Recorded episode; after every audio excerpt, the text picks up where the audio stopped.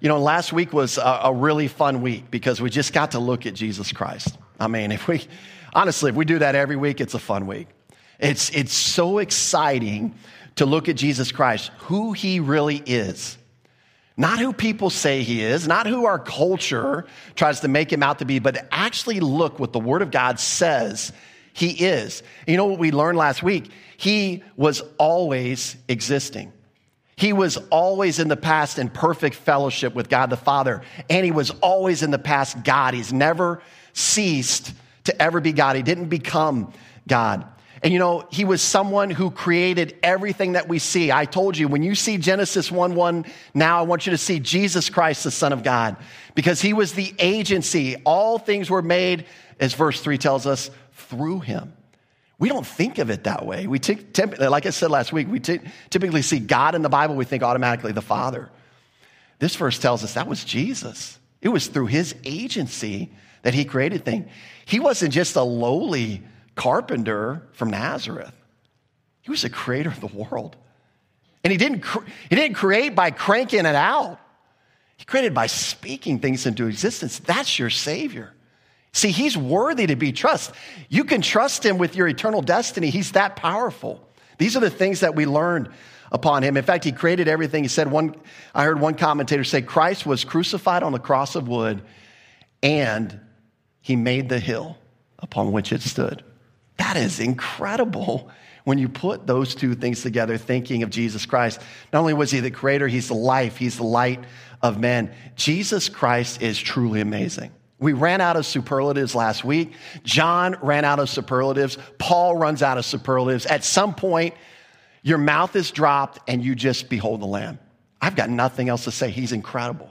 He's unique. He's one of a kind. This is what we learned about Jesus last week. This morning, we want to consider John the Baptist ministry. Now, those of you that have a theater background, I don't, but I do know this that when I go to a theater production, where does the spotlight usually go? It usually goes onto the person on stage. It's the person that's talking typically. It's the person that the play or the theatrical performance wants to bring your attention to. And yet we've got something really unique going on with John the Baptist ministry because John the Baptist is going to shine the light on the light. Now, that wouldn't work in a theatrical production. No one wants to see the dude back there, you know, the, with the dad bod, you know, running, running the spotlight machine. No one wants to see that guy. We want to see the stars up front. But here's the thing Jesus Christ is the light. And thus, John takes his spotlight and he keeps it on the light. He flashes it on the light. And so he was the one God chose to bring knowledge of who the Messiah was to this generation. And he does it by shining the light on the light. So let's jump into John chapter 1. We've got obviously uh, multiple Johns here, right? John the Apostle writing, but he's talking about John the Baptist when we get to verse 6. He says this There was a man sent from God whose name was John. Verse 7 This man came for a witness to bear witness of the light that all through him might believe. He was not that light, but he was sent to bear witness of that light. And so we see, writing in the late first century, John the Apostle now looks back and identifies this, this special messenger of God. He's got a very specific purpose. He, he calls him John. This is John the Baptist, as we know of him in the Gospels. And we see that this messenger was sent from God, that, that he had a divine commission, that God actually sent him forth on a very specific mission to preach or herald a very specific message. In fact, the same word is used of Jesus in John 3 that he also was sent by God. Okay, this is a divine commission that we see from the Apostle John, uh, or for John the Baptist. Now, where was he sent forth to? Well, the scriptures tell us that the Lord specifically sent him out to the wilderness of Judea, and he specifically sent him to a generation of Jews in the first century. You can kind of see that picked up in these other gospel accounts in terms of where he was, he was um, interested in sending him. Now, right off the bat, that ought to just draw our attention because God doesn't think like you and I do. Okay? If, if I was the one creating a scenario for John the Baptist to come and herald this message, you know where I would send him? The temple. I'd set up shop right outside the temple because that's where I would think he would get the most bang for his buck. When he wasn't at the temple, you know where I'd send him? I'd send him to the front porch of the high priest. Because again, I want him to get the most bang for his buck. God doesn't think that way. He sends him out where? Into the wilderness. He sends him out away from people, out uh, basically by a water source, which we're going to see, uh, you know, as the Jordan River. He sends him right there. He doesn't have him camped out where we would think that he was. And you know why he did that? Let me just tell you, this was God, this was always God's plan. And let me tell you why. Hold your finger there and go back with me to Isaiah chapter 40. Isaiah chapter 40. We know about the prophecies that speak of Jesus Christ, some 300 of them scholars have identified in the Old Testament that predict him. But you know that John the Baptist was also prophesied about in the Old Testament as well. Isaiah 40, verse 3, he says this the voice of one crying, where? In the wilderness. Prepare the way of the Lord, make straight in the deserts a highway for our God. See, God sent John exactly where John was supposed to be. This was God's plan from the beginning. He sent John exactly to do this ministry out by a water source. And we're going to talk more about that again. In fact, his commission was clear from the beginning, from the time uh, of really his birth all the way to his untimely death. Remember how John the Baptist lost his life? He lost his head. Remember, he was beheaded uh, in a very unfortunate series of events, but he was beheaded by a Roman political leader. And so, one of the things that we learn about John, this is uh, preceding the, the Christmas story, right? We love the Christmas story. Luke 1, we generally jump over John's story, but John the Baptist was, uh, was a miraculous birth as well. It wasn't virgin birth, but he was born to, to a couple whose, uh, whose, whose mother had never had a child. Her, her womb was barren. And they were older in years, much like Abraham and Sarah were many thousands of years earlier. They were barren, and, and yet the same angel that appeared to Joseph and Mary to tell them they were going to have a miraculous birth is the same angel, Gabriel, that appeared to Zacharias to let him know that he was going to cause uh, Elizabeth to become pregnant. He was going to have a very special and unique ministry, this child. And so at his birth, remember, Zacharias didn't believe it. And what happened? Uh, he became mute for the entire pregnancy, which that was that must have been odd, right? A guy talks all the time and then all of a sudden he can't talk. And then the birth happens and they're all trying to, Elizabeth's like, we're going to name him John. And everyone's trying to convince her, no, no, that's not even a family name. And then finally Zacharias just, his name will be John. You know, he's, he can finally speak again. He gets his voice back. But one of the things that we see, and go ahead and, and hold your finger there in John, and let's go to Luke chapter 1. And don't worry, you won't run out of fingers this morning. We'll, we'll give them back to you as we go. But he's going he's gonna identify three purposes or, or three descriptions of what John's role is, even at this baby's birth. Okay, this is the Spirit of God coming on Zacharias, filling him, giving him this knowledge of what John the Baptist, who he would become known as, what his ministry would be. And let's go to Luke chapter 1, uh, starting in verse 76. And he says, And you, child, will be called the prophet of the highest, for you will, you will go before the face of the Lord to prepare his ways. And so we see these two descriptions. He's the prophet of the highest. He would go before the face of the Lord to prepare his ways. And so John was prophesied about. We already looked at that in Isaiah 40, 40 verse 3. This is exactly what God had intended for this child. And he had this very specific role very specific role in the coming of Messiah. We're going to look at that. This is one of those things, you know, some people, um, uh, you know, Jesus later uh, in another gospel account says that John the Baptist is the greatest prophet. Remember that statement? And you're like, man, that's kind of weird. That's, I wonder why he's saying he's the greatest prophet. Here's why. Every other prophet predicted the Messiah. He's the only prophet that got to see him and identify him. That's why his ministry was unique. It was a time specific, a, a, a, time frame specific ministry that only he got to do. So there's a very specific reason he would be the prophet of the highest. He would go before the face of the Lord. By the way, so interesting because I said this last week and just bring it out again. The Jews, astute Jews, should have understood that the Messiah would be divine. Now, many of them thought he would. Some were like, ah, I don't know if he's going to be divine.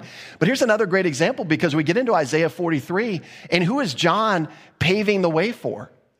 It, it's interesting because the word is not Messiah in the Old Testament, it's what? Yahweh. He's paving the way for Yahweh himself. Jesus Christ is God.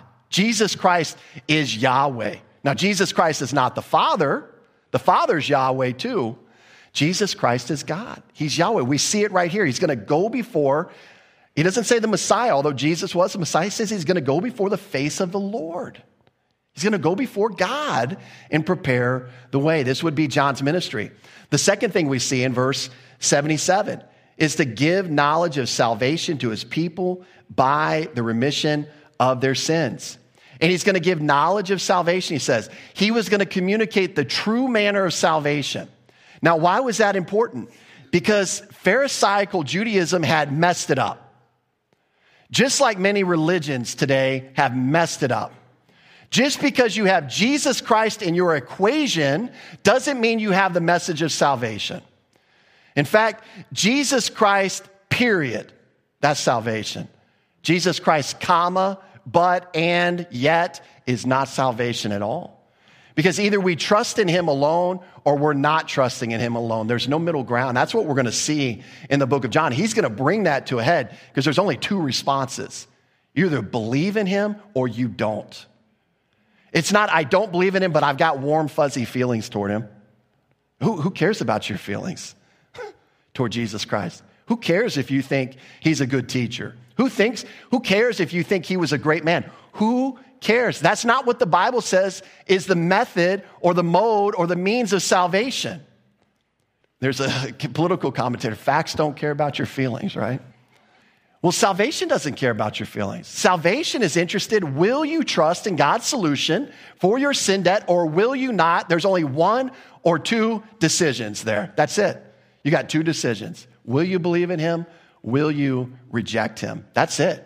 That's what the Bible brings it down to. By the way, uh, it's, it's really interesting because notice in Luke 177, it says that he would give knowledge of salvation.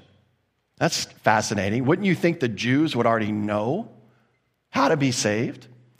The problem is it indicates that they don't know.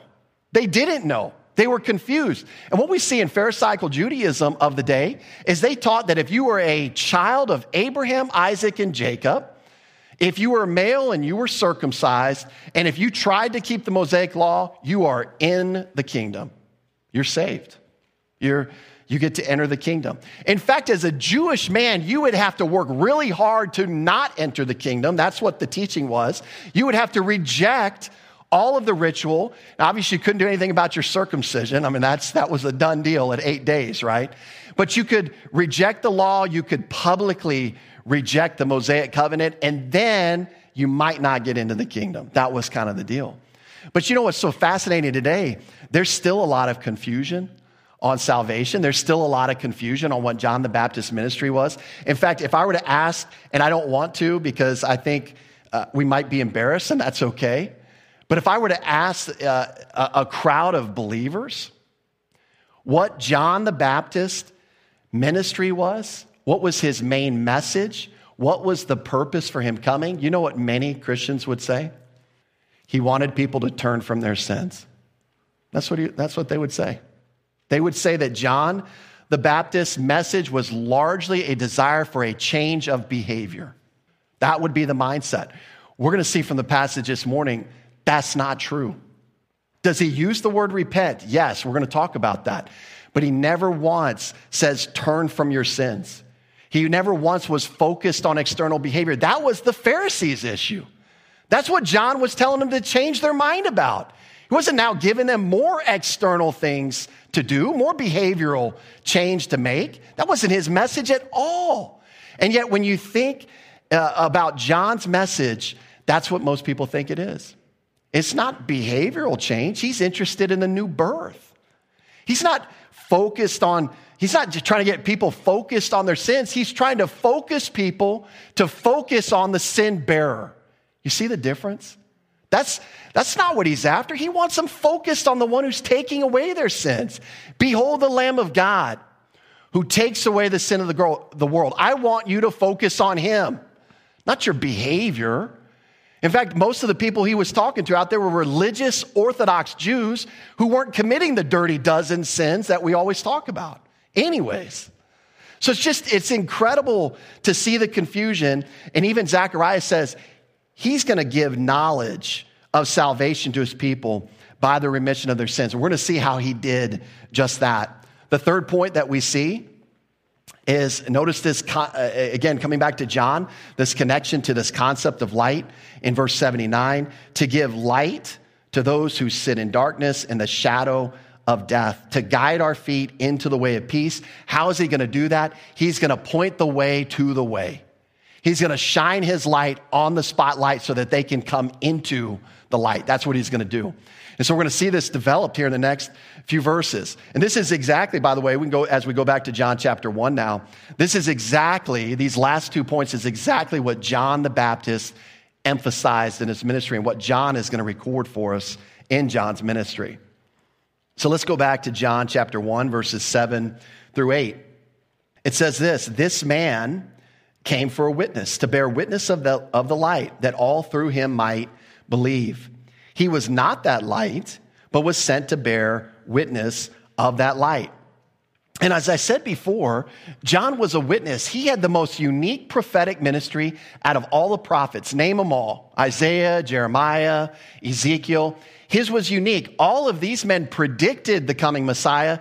John got to see him and identify him for everybody in person. So he had this unique ministry. He came to simply be a witness. To bear witness means he testifies of the truth that he has seen, heard, or knows.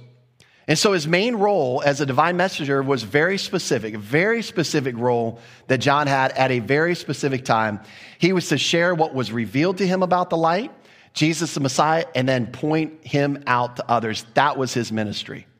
Pretty cool ministry. I wish I had it. That'd be kind of fun. Uh, but this was his ministry. Now, one of the things that um, you'll see uh, in his ministry, and it kind of begs the question if he's to bear witness of something that he has seen, heard, or know, how did he know that Jesus of Nazareth was the Messiah? How is he going to know? Well, God went through great care to make sure that he revealed, God the Father revealed to John the Baptist who exactly Jesus Christ was. And we see that as we go down into the book of John, chapter 1. Uh, go with me down to verse 32. And notice what John's testimony is. How did he know for sure that Jesus was the Messiah? Verse 32 of John 1. And John bore witness, saying, I saw the Spirit descending from heaven like a dove, and he remained upon him. He says, I did not know him, but he who sent me to baptize with water, God the Father sent him to baptize with water, said to me, Upon whom you see the Spirit descending and remaining on him, this is he who baptizes with the Holy Spirit. And I have seen and testified that this is the Son of God. And so, this is what's so interesting about John the Baptist ministry to me. Very interesting. Typically, we think that John, what, John's primary ministry was to the masses in Israel to get them to uh, believe his message and then to identify his message with his message through water baptism. That's true. That was part of his ministry. But do you know why else God sent him out into the wilderness, out by the Jordan River? Do you know why God gave him this water baptism ministry? You know one reason why? It's because he was going to use that very tool to reveal to him who the Messiah was. This is exactly how he was going to distinguish Jesus Christ from everyone else that was being baptized. He was going to reveal the identity of Messiah to him. In a very special, unique way, we read about this in other gospels, Jesus' baptism, that the Spirit of God descended upon him in the form of a dove. It was something visual, visible that John could see, and it remained on him. So John wasn't confused. It wasn't just a dove flying down and landing on someone's shoulder and flying off. And, he, and he's like, is that, was that it? I don't know if that was it or not. I'm kind of confused. It was, it would stay on him. It would remain on him. And then he heard God the Father speak from heaven. And so there was this identifying mark that John saw. Now, knowing that going into your ministry, can you imagine the excitement? You know, some, sometimes some of us are blessed. We actually get to work a job that we enjoy. We wake up in the morning, we're like, man, I cannot wait to get to work. I cannot wait to get on this project. I, some of y'all are snickering, so maybe it's the opposite for you. But you know what? Can you imagine the, the job that John the Baptist was, had? No one, no one had to set an alarm for him, man. He was up at five. I'm just making this up. He was excited because he's like, today could be the day. T- today could be the day that the promise delivered from Genesis 3:15 that I've learned about all my life that I'm going to see him and I'm going to be able to identify him. And I'm going to scream at the top of my lungs, behold the lamb of God who takes away the sin of the world. I get to do that every single day. I, and, when, and that day, it could be today, I might see him for the first time and how excited he must have been to roll out of bed or roll off the ground wherever he was sleeping at the time and get out there and start baptizing people and preaching that message, hoping that today would be the day he would see the Messiah. How exciting. And it probably really blew his mind because he already knew the Messiah, because it was his cousin, it was a relative, and they're about the same age. So it's just kind of interesting stuff as you kind of think through. Now, so we see he's going to be this, this uh, witness. He's the bear witness of the light. But then I want you to notice something because John the Apostle is now going to subtly give us the purpose of John the Baptist ministry. He's going to give us the end result. What is God trying to accomplish through John the Baptist ministry of identifying the Messiah? What does God want the response to be? And it's very subtle, but you can see it in your Bibles. Go with me to verse 7. If you haven't underlined this word, it's a great Bible study word to underline. It's the word that. That gives purpose, that gives result. Why did God the Father want John to bear witness of the light, to point him out, to identify him? That what? What would they do? Now, before you look at the, you've already looked at the verse. I see heads down. That's okay before you looked at the verse, what would our culture tell you was the purpose? What would you expect to see there in verse 7? I would expect them to say that they would turn from their sins. Because that's what everyone thinks John the Baptist ministry is all about. But it doesn't say that. What does it say? It's very simple.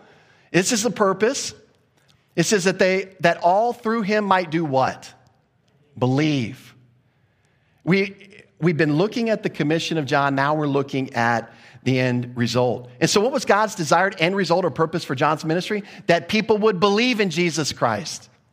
This is the first time that we see this word in the gospel. It's used 100 times in this book in 86 different verses. It means to have faith in, it means to trust in. It means to be firmly persuaded as to something and then relying upon it as a result. It means fully convinced because something is true and reliable, I'm going to rely on it. What are they relying upon in this case? The light, Jesus Christ. That is the goal of John the Baptist ministry. And, and, and if you take, don't take anything else away from the sermon this morning, take that away. The message of the Bible is consistent. This is how Abraham was declared righteous in Genesis 15 6. This is how every Old Testament saint was declared righteous. It's through faith in the deliverer. This is John's message too. It's not quit lying, cheating, and stealing. I mean, that's, that's totally, that's a totally different conversation. He's interested in the new birth. He's not interested in changing behavior. You know, there are many alcoholics in this world who were alcoholics who gave up alcohol and they still went to hell. Because it's not about change behavior that gets you into heaven.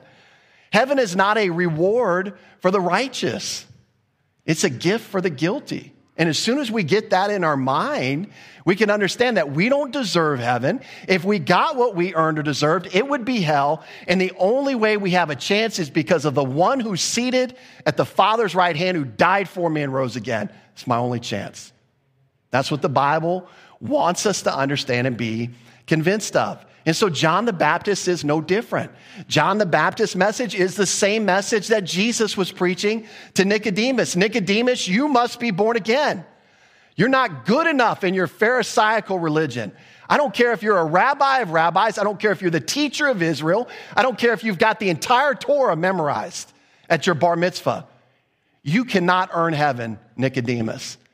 And Nicodemus is like, well, I got to go back in my mother's womb. I mean, he's just totally freaking out. I thought I was there. You ain't there, Nicodemus. Matthew 5:20 unless your righteousness exceeds the righteousness of the scribes and Pharisees you will by no means enter the kingdom. That's because we need a righteousness equal to God's righteousness and you can only get it when you trust in his solution for righteousness. His name's Jesus Christ. And so these are all of these things coming together and as I've mentioned before it's fascinating Again, because when you ask most people what was John the Baptist's purpose of his ministry, what was the end result he was looking for, they're going to tell you he wanted people to repent of their sins. He wanted people to turn from their sins. It's all behavioral. And again, it's not what John says here. In fact, we're going to see that, that Paul and John are exactly unified as they understand what John the Baptist's ministry was. What was the end result? What was the purpose? By the way, it's kind of ironic that we think that because the word repent is used by John the Baptist multiple times. I mean, that's, there's no denying that. But do you know if you go to those passages, you will never find the phrase repent of your sins or repent from your sins? By the way, do you know you'll never find those two phrases anywhere in the Bible? Put together like that? You'll never find it. And now, based on Bible teaching, you think it'd be on every other page of the Bible. Like I could just find this a million places. But you know what you can find? Faith 160 times is the only prerequisite you need to do to be saved. You can find that. Pretty clear. And, and I'd be happy to give you that list if, if you're interested in seeing that. But it, it's so ironic that, that we get, uh, we've gotten locked into this thinking on John the Baptist ministry when it's so clearly stated what the end result or purpose of his ministry is. It's to get people to believe on the Lord Jesus Christ. You know, the word repent is a Greek word. Uh, comes from a, a, compound word, meta noeo, meta meaning change, noeo meaning to think or to exercise the mind. So, what was John telling them to change the way they thought about something or what was needed to change their mind about? Well, he was telling them they needed to change their mind about how they were going to get into the kingdom. Again, how did they think they were getting into the kingdom? Abraham, Isaac, and Jacob's son? That's good. I'm a male, I'm circumcised. Number two, that's good. I'm trying to keep the Mosaic law, evaluate. Okay, I'm in. That is incorrect. That's not how anybody gets eternal life. In fact, that message has been repackaged in religion all throughout the centuries of the world. Because religion always wants to tell you what you must do for God, where the Bible wants to tell you what God has done for you. Religion wants you to focus on what you must sacrifice for God. The Bible wants you to know what God has sacrificed for you. God provides the solution. He's not looking for you to provide the solution. We can't even remember to take the trash can out on the right day every week. We can't remember to turn off lights. You know, I used to joke, I don't want to be that old man walking around my house in my black socks just turning lights off all day. But I've become that man. People don't remember the smallest things. How could you trust somebody to remember what they need to remember to gain eternal life? That's why God sent a Savior. That's why Jesus died for your sins. You can't save yourself. I can't save myself. And oh, by the way, I mentioned earlier, Paul also is recorded in scriptures telling us what the end purpose and desired result for John the Baptist ministry is.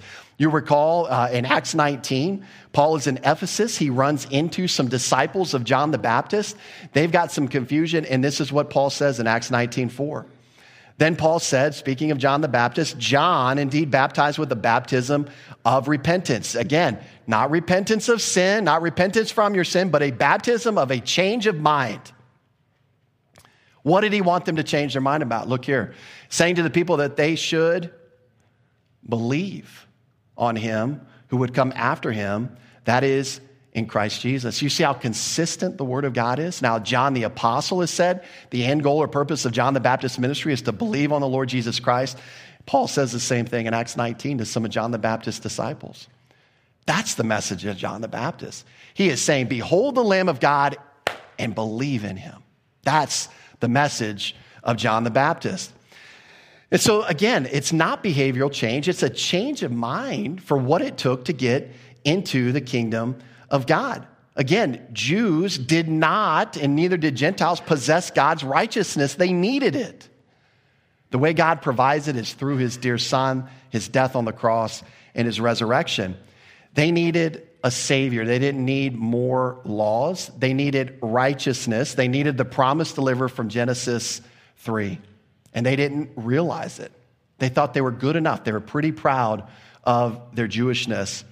And so, one of the things that John goes on to say here in this passage is that he was not that light, but he was sent to bear witness of the light. So, so John kind of provides a, a clarification here so that people don't start to think that John the Baptist is the light. Now, what's really fascinating about that is um, history bears out that that was a needed clarification. Because again, we, we fast forwarded to Acts 19, probably 30, you know, 25, 30 years after John the Baptist was beheaded. And you still have followers of John the Baptist in Ephesus. They don't even understand that the one he was pointing to had come. They didn't even understand that. So there's this, there's this group that still continue to follow John the Baptist long after he's died. In fact, just doing some research, there's actually a sect um, south of Baghdad in Iraq that still follow John the Baptist, or at least trace their ancestral lineage to John the Baptist, and they're hostile toward Christians on top of it. So, very, very interesting. So, he's very clear. John the Baptist is not the light, but what does he do? He bears witness of the light. He's trying to turn our attention to the light. He's focused on the light. And you know, one of the things that we see in John's ministry is he continued to identify Jesus Christ. As long as we have record of his ministry, this is what he did. Chapter 1, verse 29, we've got it up uh, on the board back here. But behold, the Lamb of God who takes away the sin of the world. Verse 36, Behold the Lamb of God. When we get into chapter 3, verse 30, it's just really funny because John the Baptist's disciples, they're getting a little jealous. They're saying, man, hey, this guy Jesus, he's, you know, he's baptized, he's getting more people baptized now. He's kind of taking our crowd here where our crowds are dwindling. And John the Baptist is like, of course, that's what it's supposed to be about. And he says, he must increase, I must decrease. And so you see this mindset of John, he's constantly bearing witness. See, John didn't want to hog the spotlight. He wanted to point the spotlight to Jesus Christ, the light of the world. And now, as we get into verses 9 through, through 13, we're not going to get all the way through 13 this morning. Uh, but as we get into 9 uh, through 13, we get this snapshot. It's like a, a real quick snapshot. John establishes this, this kind of um, these, these train tracks throughout all the book, I guess. And what it is, is it shows us how everyone in the world, world responds to Jesus Christ. As you sit here today, those that are listening online, you are in one of two categories.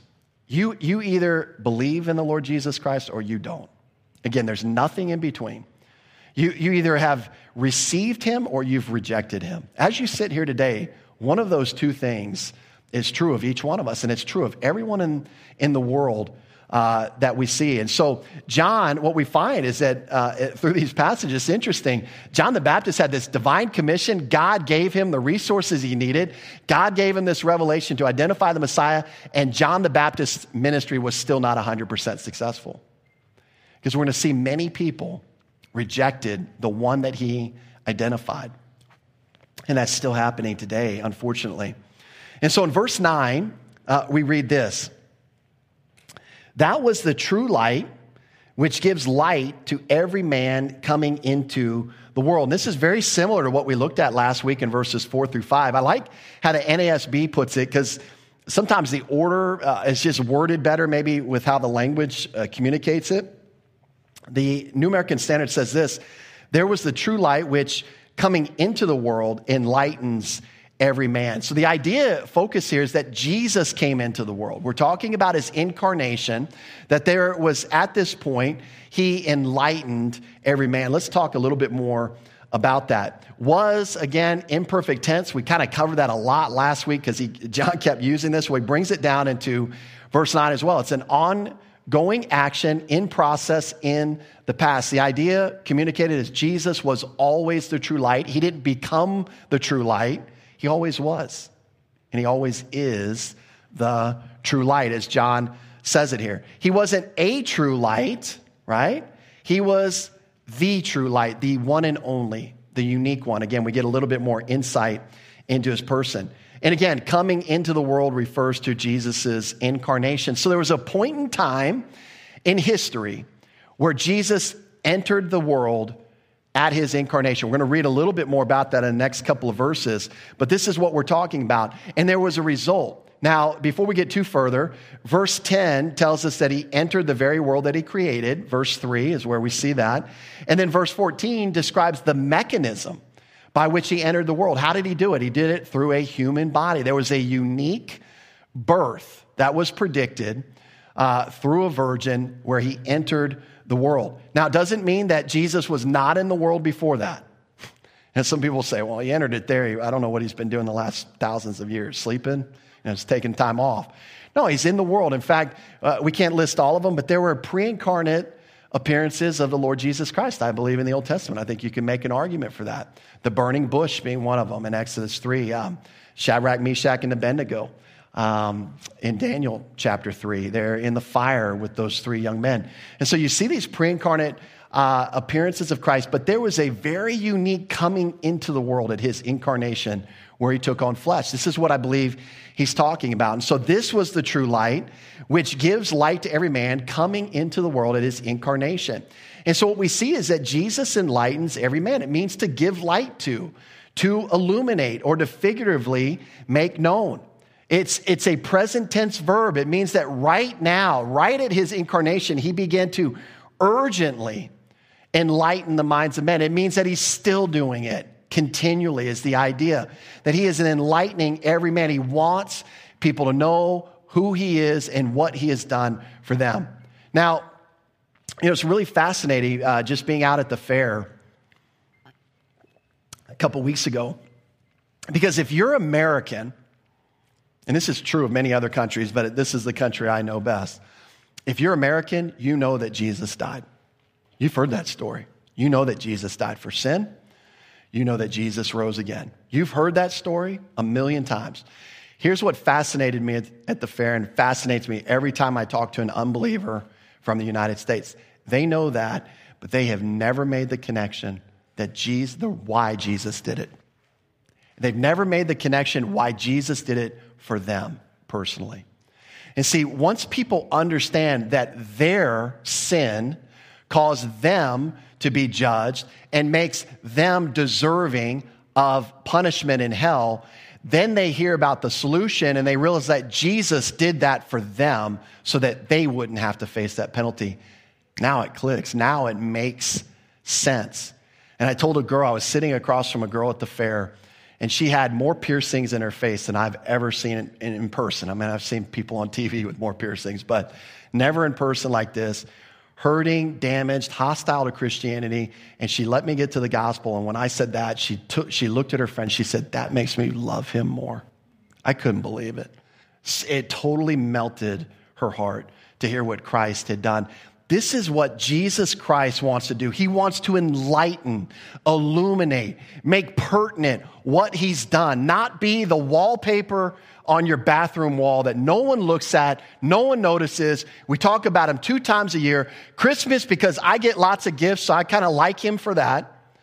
And Easter, I get to eat a lot of food, and I kind of like him for that, and I get chocolate, right? He needs to get off of the wallpaper. He, he actually means something. What he did actually means something. It's real, it's not fake, it's not worthless, it's worth everything. And, and so he enlightens every man. He wants people to know. He continually wants to do that. Notice the text says every man, not just some men, not just the elect, not just a certain select group, but every man. He uses the Greek word anthropos. He's not talking about males.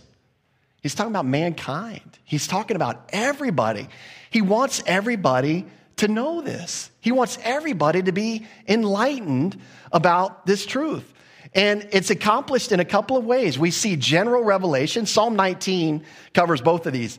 General revelation, which would be creation, special revelation, which would be the recorded word of God. This is one way that he's enlightening us. We also saw, in addition to those external revelations, uh, last week that God provided internal illumination through reason and conscience. We, we see that specifically recorded in Romans chapter 1. This is why in Romans 1:20 it says that all men everywhere are without excuse. Why? General revelation and then the conscience that resides in them. Knowing right from wrong, seeing the creation, understanding by those two things that there's a God who exists and there's a God who requires righteousness. This is what we see from the scriptures.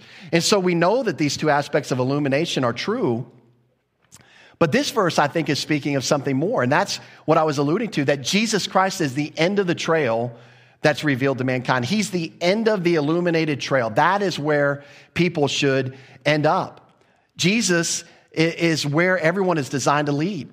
And so, if a person starts responding to the truth that they possess, and they keep taking steps down that road, they're going to find Jesus Christ at the end of it. That is kind of what I believe he's saying. And so this path of life has been illuminated, especially specifically through his incarnation. Because people in the Old Testament say, well, I don't know who the Messiah is. What's his name? What's he going to do? What's he? Yeah, they, they could have all these questions. I don't know. I don't know. I don't know.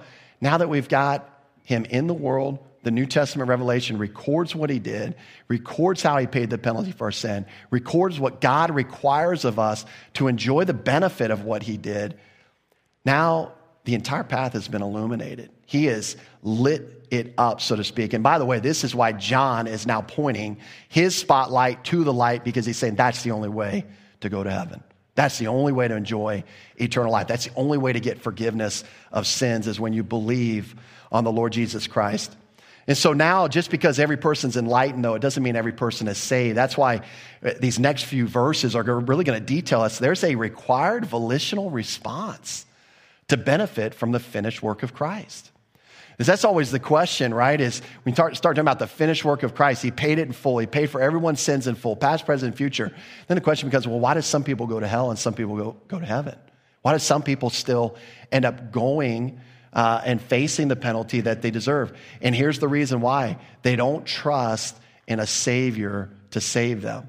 They reject Him, and thus they spend eternity in hell due to unbelief. That's why they go there still. They don't have to. And that's really the saddest message for anyone that goes to hell. They didn't have to go there. God provided a solution. They didn't have to do any, they didn't have to run around the church 400 times, run a marathon, uh, uh, make lots of money, give this money to the church, light these many candles, take this pilgrimage. They had to look back at a day in human history and see the Son of God dying for their sins and rising again, said, You know what? I trust in him. His death was in my place. He's going to save me. That's what they had to do. And unfortunately, many people reject this Jesus. We're going to see as we get into these next two verses, we'll read them together. I think one of the most tragic passages in all the Bible, right here, we're about to read. Very sad, because after all God had done for them, they didn't use the opportunity to get to know him or to come to know him, and they did not receive him. They rejected him. We even saw this in the story, not to get off track, but let me just uh, bring this up. We even saw this in the story of the Magi visiting Herod. Remember that? They said, We've come to worship the king of the Jews. And who does Herod go to? He goes to his experts on the Old Testament, his religious leaders, and they say, Tell me about the birth of Messiah. Oh, yeah, it's going to be in Bethlehem. And they send the Magi off. Now, here's always been my question why didn't the scribes and why didn't the religious leaders care enough to get off their rear ends and go to Bethlehem? To see the same things the Magi had just traveled thousands of miles to see because they didn't care. They didn't even take the time to get to know him. We're going to see that borne out in these verses. He was in the world, verse 10, and the world was made through him, and the world did not know him. Again, was imperfect tense. Jesus was in the world over a process of time. He lived 33 years. He was in the world that he created. And John, again, points to his participation in the creation of the very world. He uses the same word, Greek word dia, through his agency. Again, just emphasizing that Jesus was the means and cause of creating this world, and then he came into the very world he created. And you know what Jesus deserved? He deserved a victor's welcome. He deserved to be worshiped and honored just like he was when he was riding on the donkey into Jerusalem that week. What's really tragic is those people were so fickle that by the end of the week, the same people crying out, Hosanna, were the same people crying out, Crucify him. How tragic. The creator of the world comes into his world, he should be totally lauded and worshiped and honored. And he wasn't, as we're going to see. In fact, the text tells us that the world did not know him. What's really sad about this is we look at the language, know means to come to know, to get to know, to receive knowledge. And what it's, uh, it's, it, it, there was another Greek word that could have said intuitive knowledge, like they should have known. This isn't this. This is, they didn't take the time to gain the knowledge of him when he was here. Just like the scribes uh, and, the, and the lawyers that advised Herod, oh, yeah, he's in Bethlehem. Just, uh, you know, next time you need to wake us up from a nap, you know, just knock first, right? I mean, it's like, are you kidding me? You have no interest in seeing if the long awaited Messiah is actually here, if these magi are right? You don't care? That's exactly their response. And so, what John is describing is tragic. Here's the true light. He's the one who's provided illumination for everyone to see him, the very one who created everything around them. They didn't even take the time to get to know more about him. This is the testimony of this first generation of Jews. Not only that, they didn't pay attention to the prophecies. They could have counted down the days from Daniel 9. They could have counted and said, well, he's going to be on earth around this time. They could have counted it down. They didn't care about the prophecies. They didn't pay attention to the miracles that were specifically predicted that he would do, that he was doing in front of their face. They weren't even making the connection. They didn't even care. They didn't try to get to know what was going on. They ignored the identification of him by one of God's prophets. John is literally walking around with his finger out. There he is. There he is. They just ignored him. They didn't care. Many of them did. Some did. They just didn't take the time or care to even investigate further. They're presented with this incredible truth about this person, Jesus Christ.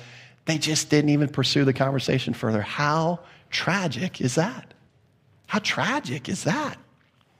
Verse 11, let's finish here this morning. He came to his own, and his own did not receive him. So, again, not only did Jesus Christ come into the world at a point in time, but he also came over to his own special, chosen people, the Jewish people. It's really interesting, these two phrases. It's, it seems like John, John does this, by the way. He does repeat himself a lot. It looks like he's just repeating himself here, but he's actually, there's a little distinction because the first phrase, his own, is actually neuter in the Greek. It's used in the sense of home. Uh, he came to, to his own belongings. The idea is he created this place, he, he came home. He came to his own, his own home. Then the second phrase is masculine. It means he came to his own people. It, it, gets personal. So he came to his own home and then he came over to his own people, is kind of the idea that's communicated here in verse 11. And you know that the Old Testament prophesied that Jesus Christ, although he's not identified specifically by name in the Old Testament, would come one day to his people. Let me just fly through some of these. Genesis 3:15 prophesied that God would send a man, the seed of a woman who would defeat and conquer sin, death and Satan, prophesied right there in Genesis 3:15 revelation given progressively over time, we revealed that the prophesied deliverer would be the ultimate problem to sin or be the ultimate solution to sin's problem. And in some way, his role would be that of a substitute. How do we see that? Thousands of animal sacrifices over the year, innocent animal dying in the place of guilty man, guilty man living on because innocent animal died the death that guilty man deserved, all pointing to uh, this prophesied deliverer. And then when you get to John the Baptist ministry, he connects all of these lamb deaths to the one Lamb of God who not only covers sin. See, that's what Old Testament sacrifices did. It merely covered sin. Jesus did something much more. And now that we know, we've learned more about the person of Jesus, why should that surprise us? That his middle name is much more. His middle name is incredible, above all that you can ask or think. And so, what did Jesus do? He didn't just cover sin, He took it away. He removed it. This is what God had been predicting all throughout the Old Testament. You know, we learned that the promise delivers human lineage would be of the, the uh, seed of Abraham, Isaac, and Jacob. We learned that in the uh, Abrahamic covenant. Genesis 12. We also learned he'd be of the tribe of Judah. He'd be uh, of that lineage. We also learned, and this is big, Daniel 9, he would be on earth and he would be cut off 483 years following King Artaxerxes' decree to rebuild the Jerusalem, uh, the, the rebuild Jerusalem in 444 BC. They could have started their stopwatch and said, man, he's going to be here on earth somewhere. Let's be looking for him. But they didn't make those connections. Again, they didn't decide to check it out. Isaiah 35 tells us he would do special and unique miracles that had never been done before. You know that there was, here's what's so ironic. God, in giving the Old Testament law, just as one example, gave, gave requirements. If someone was ever healed from leprosy, this is what you do. There were all these steps that they would do. And Moses must have looked at that and said, Who's ever going to be healed from leprosy? That's like impossible to do. Well, guess what? Jesus Christ shows up on the scene, and Jesus Christ heals lepers. And then what does Jesus Christ do? Now go to the, the priest and tell them. And the priest probably had the dust. There was probably dust on that page of the scroll. like, what do we do when someone's healed with leprosy? Because it had never happened before. These, these are the miracles that were designed to validate and verify who Jesus Christ was. In fact, John the Baptist, he's, he's in prison. He's thinking, maybe I got this wrong. He sends messengers to Jesus, says, Are you the one? Or are we still looking for another one? He began to question it. And you know what Jesus says? He could have just says, John, I'm the one. Send it back. Just tell him I'm the one. He doesn't say that. You know he tells to John? The lepers are healed. The blind see. The mute speak. What's he telling them? John, go back to the Word of God. Go back to the Old Testament. Everything that was testified of me, I'm doing. That should be enough. You want to be convinced from the Word of God that I am the Messiah. He would have a human forerunner. Again, telling people the Messiah was here now, prophesied again of John the Baptist. And then the time of his coming was perfect, designed by God the Father. But here's the saddest verse in the Bible, or the saddest phrase, and his own did not receive him. It means they didn't take him in. They didn't take him as an associate or companion. They simply rejected him. They simply looked at him, looked at all this evidence, and said, Nah, not for me. I, and they rejected him. Now, not every Jew rejected him, right? We know that some did. Some believed in him, as we're going to see um, even next week in verse 12. But here's the thing here's God's promise and predicted deliver, doing everything that the written word of God said he would do, and they rejected him. They took it all in, they didn't want to know it, and they just simply rejected him. And these were the ones who should have known better, especially the religious leaders. They knew these scriptures in and out. They knew that these scriptures pointed to him. They knew what they should have been looking for. And then when they saw it, they rejected him. Very tragic. And so the good news, which we'll get to share a little bit more next week, is this verse 12 But as many as received him, to them he gave the right to become children of God, to those who believe in his name. Let's close there. Lord, I thank you for your word. I, I, my heart breaks for that first century group that, that got to see you, got to witness your miracles, and yet rejected you anyways. Lord, we're just grateful to today that we have the opportunity in many ways to reenact John the Baptist ministry. We, we can point to you. We can point to you in your word and, and tell people about the light of the world and tell people about your son and what he accomplished for each one of us. And so we're grateful for that opportunity, Lord. We're just grateful to know uh, that when you died for our sins, you paid them in full. And that through simple trust in you, we can have forgiveness of sins. We can have eternal life as a free gift, not something we will ever deserve or merit, but something that you give on the basis of your grace. We're so thankful to you for that. And it's in Jesus' name we pray. Amen.